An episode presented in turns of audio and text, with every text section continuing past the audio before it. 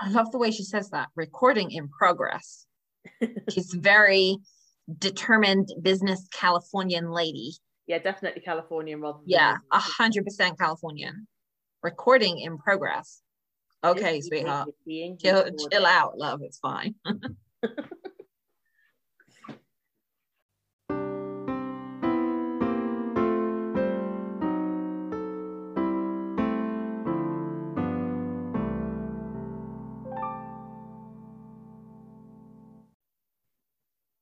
Well, hello everyone. Welcome back to When the Rainbow Appears, a little podcast with myself, Lisa J. Lewis, and my deliciously cool friend, Rachel. Hi, Rach.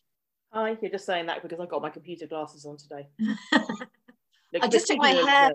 I just took my hair down out of a bun, and it looks like a like 1980s like power blow dry. I don't know what's gone wrong with it, but it's gone like ridiculously curly. Superb. Well, fortunately, it's a podcast, so nobody can see. No, I'm really pleased about that because I don't really have much makeup on either.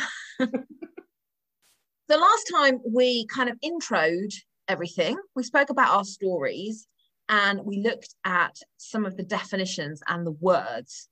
And this time we're going to look at well, it's called it's called the sexuality clobber verses in the Hebrew Bible. So firstly, let's let's use that as a definition. What do, what does the clobber verse mean? Yeah, That's so- a word that gets thrown around a lot.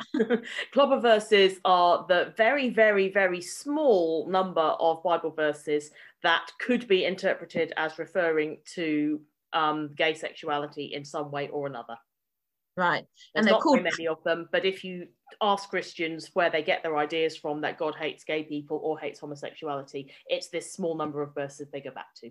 yeah, and Although And- picking a verse out of context is not the best way to interpret the Bible, because that's what people do to us, it's kind of where we need to start. yeah, absolutely. And they're called clobber verses because we've sort of um taken that ourselves, haven't we, in the, in the LGBT community, because they are the verses that have been used to clobber us and to kind of throw at us and i- i- intended sometimes to hurt and sometimes used by accident, not with an intention to hurt, but it still hurts. and sometimes used with genuine love because Yeah. people really believe that we are on a dangerous and damaging path and they want to save us. To be fair. Absolutely. Well, let's have a look then at session two, which is the sexuality clobber verses. Hebrew how you told me how evangelicals read the Bible. We ought to say this is not a we hate evangelicals podcast. No, no, really not not. in any way, shape, or form. But I've certainly grown up in the evangelical kind of corner of the church. Um, so yeah, I feel like we I, love I feel like- evangelicals. I feel we like I we love know- sinner and hate sin, Lisa. You know how No, exactly. I feel like I know how evangelicals teach the Bible because that's basically Yeah. So anyway, before we get into um, looking at the Bible, we have to kind of be aware of how, if you come from an evangelical kind of background, how we've been taught to read the scriptures. And you'll be really familiar with phrases like the Bible clearly says X, Y, and Z. The Bible says it, I believe it, that settles it. People talk about the inerrant word of God with a very specific meaning in mind that every word in the Bible is literally true, and that as Christians, we follow every single word in the Bible literally and exactly, and we believe every event happened historically exactly as it's written. How Jewish people read the scriptures, on the other hand, is completely different. I can't show you this because it's a podcast, but if you Google the Mishnah, which is the kind of Jewish commentary on the scriptures, then you won't probably understand it unless you read Hebrew. But what you'll see on the page is you'll see this tiny little box in the middle that's got the Bible verse in it, and then hundreds and hundreds of words around the outside in different sections. And all the sections are the different rabbis through history commenting on the verse in the middle. So you read the Bible verse and you know what this rabbi thinks about it, and what that rabbi thought about it, and what a third rabbi wrote about it. And they're all completely different. And it doesn't try to resolve the difference. It's like, well, this is the verse, these are the opinions available. What do we think about that? Hmm. And through most of history, that's, you know, that's, certainly that's how Jewish people have read the Hebrew scriptures. There was a large degree of that also in traditional Christian reading of the scriptures.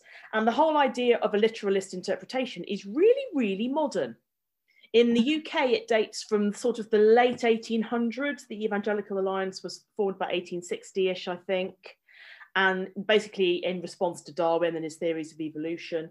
And in America, the the first publications really from sort of a fundamentalist evangelical point of view was 1910 when a group of American businessmen published um, a set of things called the, the Fundamentalist Papers. But it's 20th century, basically. This is not, as people will tell you, how Christians have read the Bible since the time of Jesus or since the time of Moses. It's really recent. Absolutely. Just um, backtrack slightly. So the Hebrew scriptures are what we might know as Torah, right? Um, well, we include the Torah, but also the prophets, what, what we traditionally call the Old Testament. Okay, and the Obviously, Mishnah. Jewish people don't call it the Old Testament, and the Mishnah no. like the commentary on it. It's how how how Jewish people interpret the Old Testament. But does the Mishnah still count as Jewish scripture, or is it more like a commentary like we would read? No, it's like a Bible commentary. commentary. If you might buy Tom Wright's commentary on Romans or something and read what Tom Wright thinks about it. But when we buy one, we just have Tom Wright. We don't have Tom Wright and Marcus Borg and some other person all talking about the same thing with completely different opinions. You have to go to oh. theological college to get that level of stuff.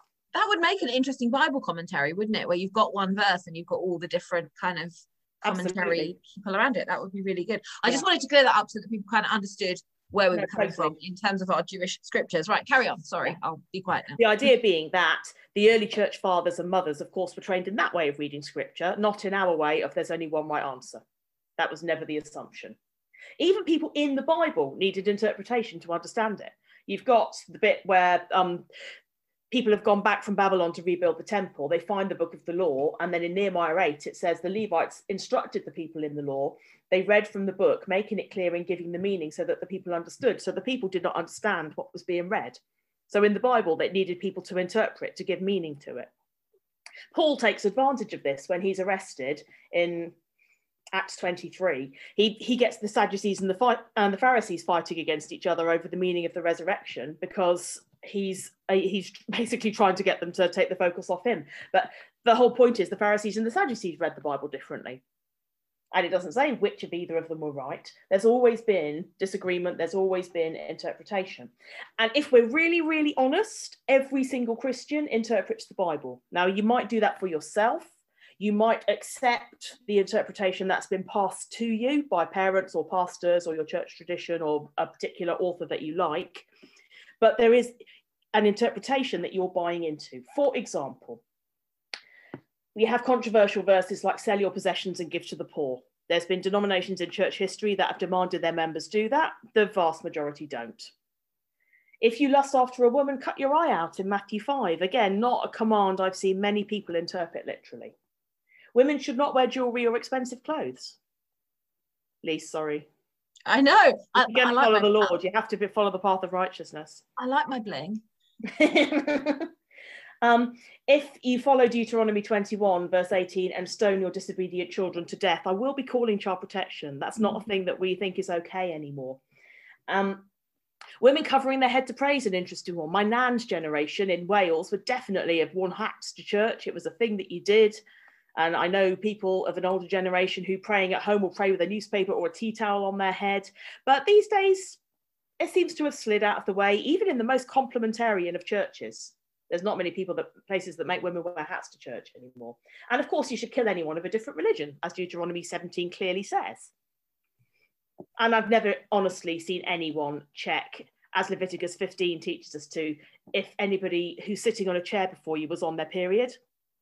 Have you seen any churches with that sign up on the front door? It no. says that you shouldn't sit on a chair if the person on it before you was on their period. No, never seen that. And I've lived in America and in the UK, not seen it on either yeah. side of the Atlantic. But exactly. So basically, if we're honest, there's a whole pile of Bible verses that we don't follow literally. A bunch from the Old Testament, which we can kind of write off as well. That's the Old Testament. We're new covenant people. We don't need to follow that. But there's also a whole pile of stuff Jesus and Paul say that we don't do. And I do tend to notice, I'm a little bit cynical here, but I do tend to notice that the verses that people want you to take literally are all the ones about miracles and lovely things like that. And then as soon as Jesus talks about money, those are the ones we take metaphorically. So we are using a certain hermeneutic, a certain way of interpreting. Everybody, every tradition has bits of the Bible they think are literal, bits of the Bible they think are historical, bits of the Bible they think are metaphorical. And if we can be honest about that, that then gives us a lot more freedom to say, okay, so why do we choose that bit and not these bits? because somewhere in history there needs to be a reason for it. The reality is we, we do interpret and we wrestle with the text and we find the best meaning in our culture and our time. So Deuteronomy might tell you to kill somebody of a different religion, but Desmond Tutu found his best mate in the Dalai Lama. and you see them together, you can see that's a genuine friendship. People don't sell all their possessions and give to the poor necessarily very often, but we do try and be sensible stewards with our money and give to charity and use our money in a way that's honouring to God. Some Pentecostal ladies still love to wear their hats, and the Lord bless them. Absolutely. We don't, we don't generally send people to hell because they're not. We have changed our minds about slavery. We've changed our minds about women in leadership. We've changed our minds. Think about the Northern Ireland peace process, about people changing their minds about who was good and who was evil, and who can be loved and who can be accepted and who can't. And that's how God works through us because we have to interpret the best meaning for our culture and our time when the old ways don't fit anymore if we can get hold of that, if we can get hold of that fact that we will disagree, I mean, if you line any two Christians up, there's almost certainly going to be something they disagree about if they're really, really honest. But that doesn't mean somebody's going to hell. It doesn't affect your salvation. Like I said last week, if we're saved by Jesus, we're saved by Jesus. It doesn't matter what you think. If you're being honest, if you're reading the Bible as sensibly as you can, if you're learning from the best of your tradition, if you're trying to be as as full of integrity as you can in that reading and that understanding, then God will honour that. So yeah, it's worth thinking about how that makes you feel, how much that matches your experience or teaching you've heard. I mean, I'm sure we've all been in situations where people interpret the Bible selectively but don't admit it. And are we aware of the decisions we're making when we interpret the Bible? And that also, of course, then plays into things like um, if you're a black person, you will interpret scripture very differently to if you're a white person. If you're a disabled person, you will interpret very differently to someone who is able bodied. If you're a woman, you'll interpret very differently to if you're a man, just because our views of the universe are different and we all have a slightly different view of God and a slightly different view of how the whole salvation thing works for us and a, di- a different view about the events that happened in the Bible. And we need that richness to get a full understanding if the only theology we ever listen to is that that is written by cisgender, straight, white, old men from Europe or North America, we're going to be very limited in our understanding of God. So let's have a look at clobber text number one. Worth saying, some of these passages may have been used against you personally in an abusive way. So if talking about them again might be traumatic, do what you need to to keep yourself safe. And if it's too much, just turn it off and come back to it another time, or never indeed. That's fine. So Genesis 19, Sodom and Gomorrah, the original clobber text, probably. the one that gets the sin of sodomy named after it. Um, so, cut the long story short, Abraham's nephew Lot is living in the city of Sodom. Um, two angels have come down to, they've been sent by God to see if Sodom is really worthy of destruction or not. And when they arrive, Lot invites them to his house. He prepared a meal for them, baking bread without yeast, and ate. Verse 4 Before they'd gone to bed, all the men from every part of Sodom, both young and old, surrounded the house. They called to Lot, Where are the men who came to you tonight? Bring them out to us so we can have sex with them. Lot went outside to meet them and shut the door behind him and said, No, my friends, don't do this wicked thing. Look, I have two daughters who've never slept with a man. Let me bring them out to you, and you can do what you like with them. But don't do anything to these men, for they have come under the protection of our roof. Get out of our way, they replied. This fellow came here as a foreigner and now he wants to play the judge. We'll treat you worse than them.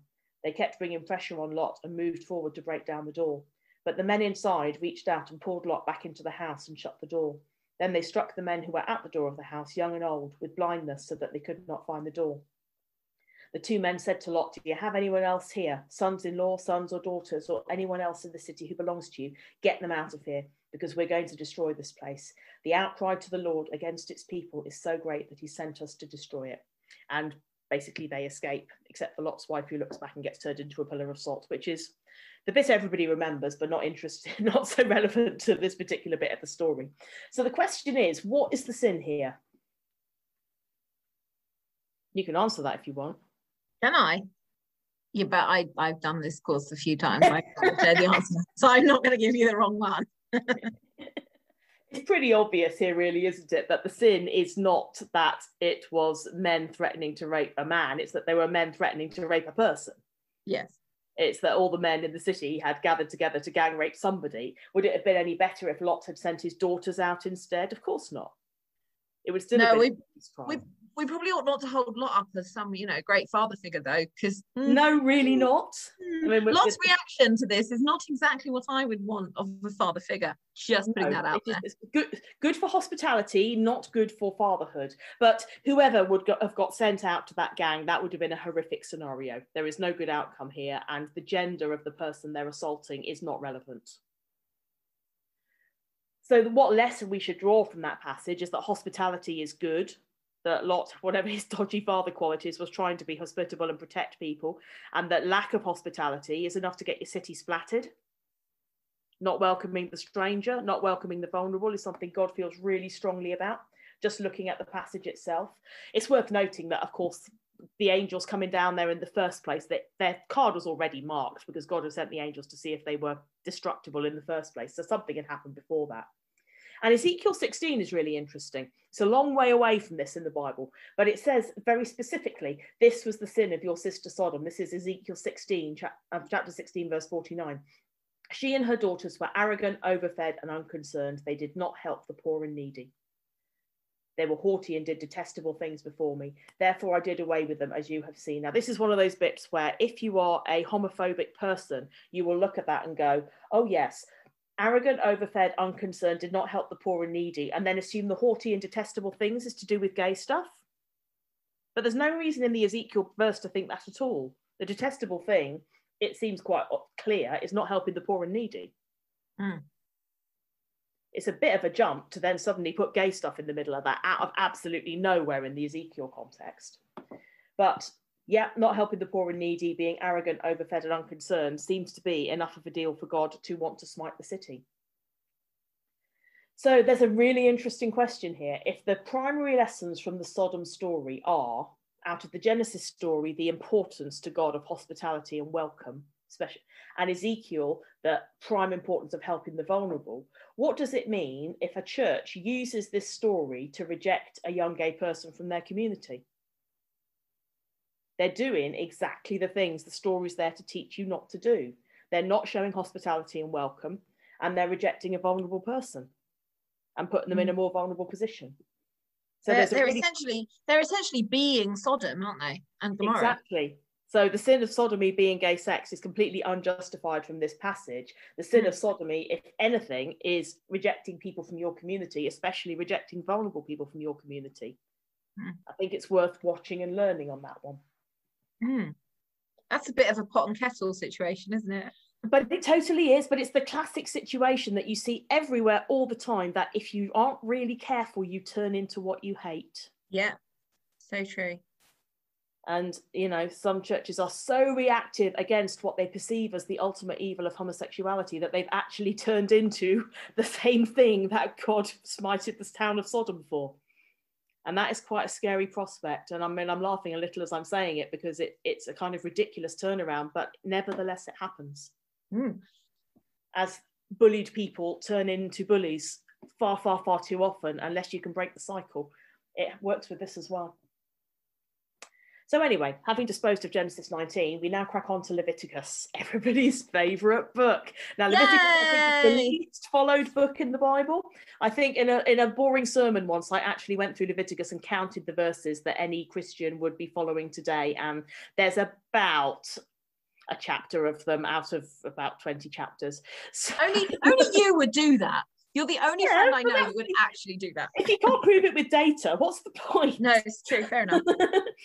so our two verses out of Leviticus that people think are applicable to today. Um, Leviticus 18:22, do not have sexual relations with a man as one does with a woman, that is detestable. And some translations use the word an abomination. Yay, that's our favourite word. It is, we should get badges. And Leviticus 20, verse 13, if a man has sexual relations with a man as one does with a woman, both of them have done what is detestable. That's the abomination word again. They are to be put to death, their blood will be on their own heads. So, the simplest approach to this one is the lazy one that as Gentile Christians, we're under no obligation to follow the law. We have a new covenant and we don't follow most of the rest of Leviticus, so we can just basically leave that in the historical category for Jewish people who still choose to observe those mitzvah and blessings upon them for doing so, but it's not something that has been upon Christians since Acts. Some people say try and draw categories between moral and ritual rules in Leviticus, but that's not really justified by the text. Everything was Hebrew thinking is very holistic thinking. There isn't really moral and ritual. What you do with your body is moral, whether that's part of a religious ceremony or cooking dinner or having sex or going to work or whatever else. It's all part of one thing. You can't split it up like that.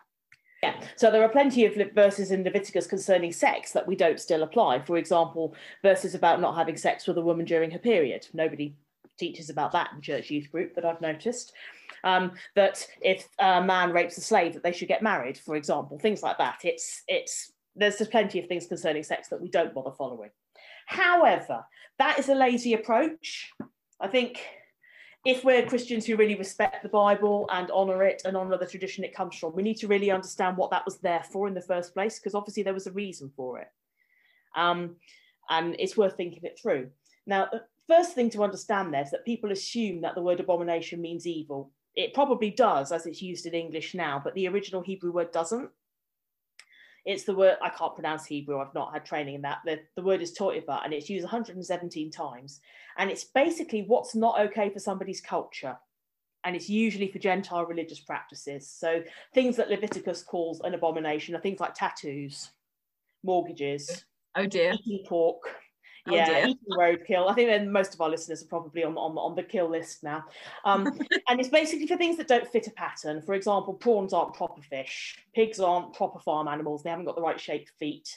Children ought to be obedient, Jews ought to be different to Gentiles, but it's ought tos, it's not moral categories. For example, there's the law against eating roadkill for Jewish people, but there's no pro- prohibition on selling it to Gentiles to eat.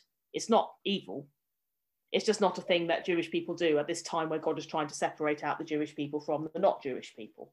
I did not know that. Ah, exactly, exactly. So you, you, you, if you knock a deer down in the forest, you can sell it to a Gentile. That's fine. Just don't eat it yourself. Yeah, but I am a Gentile, so that's fine. Exactly. Yeah. And I like venison. and there's very, very few people in churches who have issues with mortgages these days. But you know, from the whole of the Deuteronomy and Levitical code, that is an abomination. So you can't decide what your abominations are and then pick the ones you like. If you're going to go all abominations are bad, we should go all abominations are bad and go Islamic style and not do mortgages, which you can do. And if somebody yeah. does that, totally respect it. But as Paul says, if you're going to keep part of the law, you've then got to keep all of it. and that's not the, the whole New Testament is very clear that that's what not what Jesus is there for. Um, so the Gentile religious practices, why are they avoiding these? Well, the to understand the context. At that time, Jews weren't monotheistic. Nobody was monotheistic. Everybody believed in lots of gods. And you can see that if you read things in the Psalms about God um, sitting in the council of the gods and things like that. There's an assumption in the story language that God's one of many gods. The best, of course, the strongest, the most powerful, but God's one of a whole panoply of gods of greater or lesser power and goodness. And the main issue, of course, you're living in a desert country, is basically fertility. If your crops don't grow, you die. If your animals don't produce offspring, you die. If your families don't produce children, your line dies out.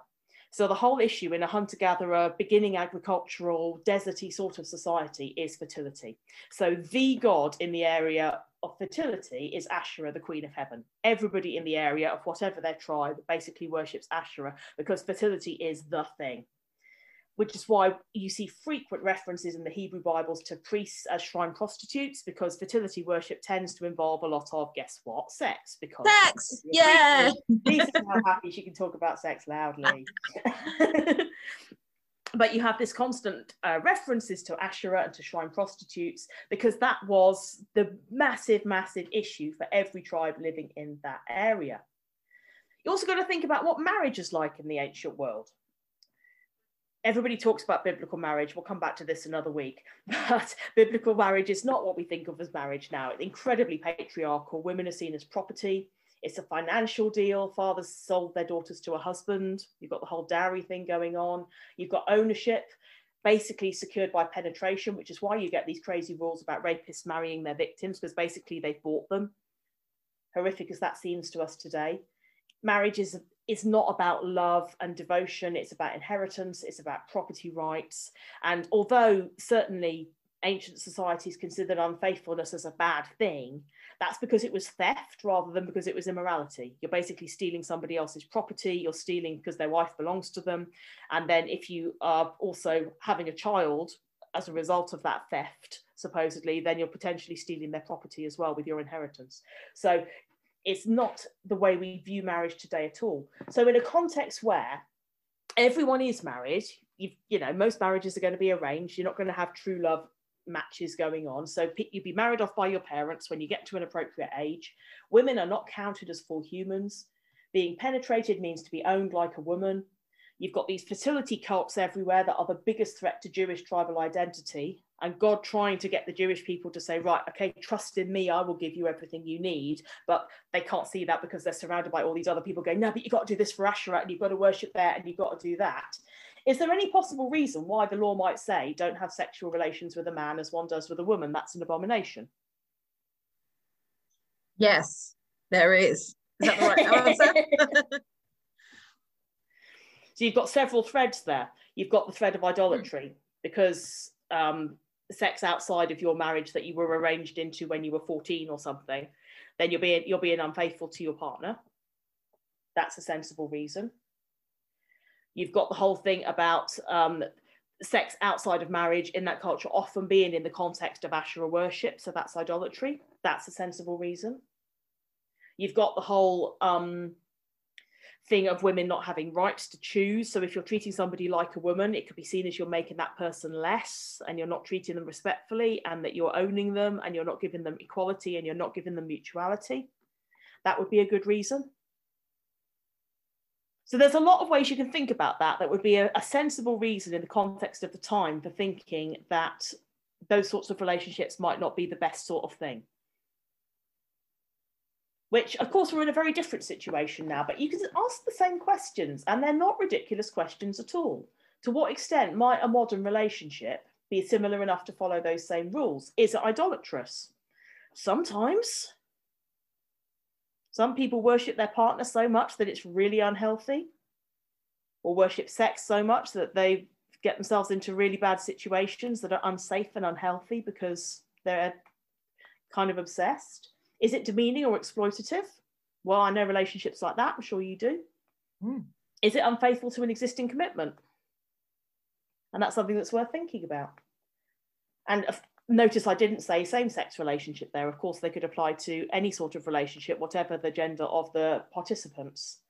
But there are some genuine questions there that are worth bearing in mind to ensure that the relationships you have are healthy and not exploitative and are mutual and are respectful and are honouring to God. And they're questions that are really worth bearing in mind. But the answers are nothing to do with the gender of the people in it. Does that make sense? It really does. And I think it really kind of emphasizes how you know those phrases we said in the beginning, you know, the Bible clearly says. Well, the, the Bible doesn't clearly say. The, Bible says a lot of different things. And the, when you start looking at how scriptures have been read over time, when you start looking at how scriptures are interpreted today in different ways, because it's not like all Christians interpret the Bible the same way today, as you said, then you're on really, really dangerous ground if you start using the phrase, well, the Bible clearly says this. Another because you have to ask yourself, like, does it? But does it really say that? Or is that what your your translation and your Bible class says? Is and that what the translation? Says? There's another really interesting point. We talk a lot about the original Hebrew. Mm. We don't have the original Hebrew. No. The oldest Hebrew we have comes from about 1100 AD, not BC. Yeah. And it's kept in Lenin or St. Petersburg now. It's called Leningrad manuscript because it was called Leningrad when they gave it the name, and it's changed its name back since. But that's the oldest Hebrew manuscript anybody has, Jewish or Christian. We have an older version of the Hebrew scriptures, but it's a Greek translation that was made around sort of well during the Greek occupation of um, Palestine. And so the actual oldest version we have of Leviticus doesn't use the Hebrew words, it uses the Greek words. And the Greek words are the same ones that we'll look at in the New Testament passages next week, which are basically child molesters. Yeah, yeah, yeah. What about the Dead Sea Scrolls? Do you know much about them? I've been to Qumran and I still don't know much about it. What, what, what's wrong with me? um, yes, they've added a lot of clarity to the kind of where what they've well they they haven't added to clarity at all. They have really muddied the water because up to when the Dead Sea Scrolls were discovered, people had this idea of an original Hebrew text and an original Greek text. And basically, what the Dead Sea Scrolls gave us were a load of really, really much earlier texts, but they were all different to each other. So it kind of mm. confirmed the view that actually there was never an original text. There were lots of different texts written down by people at different times, and they were brought together and collated at some point. And that's formed which makes which that we have now. And then, then that makes the Mishnah make sense, doesn't it? As to why yeah. you've got lots of different people having thoughts and opinions and arguing with each other in the pages of a text because they're all reading slightly different things. Exactly. If this interests you, I recommend Pete Enns' podcast, The Bible for Normal People, which has several episodes throughout its history that go into the history of the Bible and where the texts come from in much more detail than I can with any sense of sense or logic. But it's, it is a fascinating story and it does completely blow apart the idea that we have that at some point, like the sort of Muslim idea that at some point God dictated from heaven the words that Muhammad wrote down. We have a similar mm. idea about the Bible, mm. even though the Bible doesn't say that about itself. Um, but it's historically not what happened. But I, people get really freaked out by this if you're if you're an evangelical person and you're you're at a very early stage of exploring this stuff i've probably just frightened you to death I think the place I've come to with it is to start to see it as a feature, not a glitch. Because think about the Bible. It starts off with a creation story in Genesis 1. And then in Genesis 2, there's a different one. Yeah. You can kind of work your way around trying to jigsaw them together, but they're different and then you follow the stories of Israel and you get to you know Kings and Chronicles and they're telling different stories of that part of history they tell the same period of history but one's from the point of view of the northern kingdom one's from the point of view of the southern kingdom and they disagree with each other quite a lot because they're coming from different political perspectives of course you get to Jesus you've got four gospels right. and that's only the ones that were included in the Bible Right. So you start to get the impression it's not like God wanted us to ever think there was only one account of the story. Yeah, God's yeah, deliberately built in multiple accounts at different stages to and that's before you get to people who you know will take apart genesis and say this was written by this person and this was written by that person and they all come together. Um, but i think it's quite important because the bible never describes itself in the way that some christians do. I mean no that's true. there's lots said in the bible about the word of god but what's the word of god? John 1 it's jesus. Mm. Jesus is the word of God. Jesus is the image of the invisible God. Jesus is the, the, the inerrant one. And if we start putting that onto a book, we'd be in a lot of trouble because we all read it differently. So I think God's almost deliberately built in the differences so that we actually don't get hoodwinked by thinking the Bible itself is perfect. It's perfect for what God wanted it to do, which is point to Jesus. Jesus is the perfect one. Yeah, absolutely. I'm gonna I'm gonna throw in the plug for the book. You know I was gonna do it at some point because yeah. for me that's been a book that's been really really helpful in kind of unpicking the cultural context of scripture. Rachel knows exactly which book I'm talking about, um, and it, it's called The Badly Behaved Bible by Nick Page. That's twice we've done two episodes, and I've quoted Nick in in two of them. This is a Nick Page fan podcast, um, but I really like Nick's writing, and I think that book is one of his best actually and it really does that. It it it doesn't pull the scripture apart and leave you kind of going oh well then what on earth is the bible? But it starts to help you understand the context in which the scriptures were written the different political things and social things that were going on across history. And i think one of the things that i really found helpful from it was and i kind of use this myself now that the bible is really the story of man, humankind, mainly men, because it's mainly men, um, trying to understand their relationship to God and what that means for them. It, it's completely the other way around, actually. I think it's the, you know, they say it's like the infallible word of God. Well, I think it is the fallible word word of man trying to make sense of this thing called God that they can't quite fathom. Yeah. The mystery of It's a mystery, the exactly. mystery of the Trinity. Well, we'll come on to the New Testament next week, but you know, it, it is a mystery. And I'm the older I get, the more happier I am with being okay with the mystery of it all. I don't really need the answers. yes, there's sometimes more fun in not having them.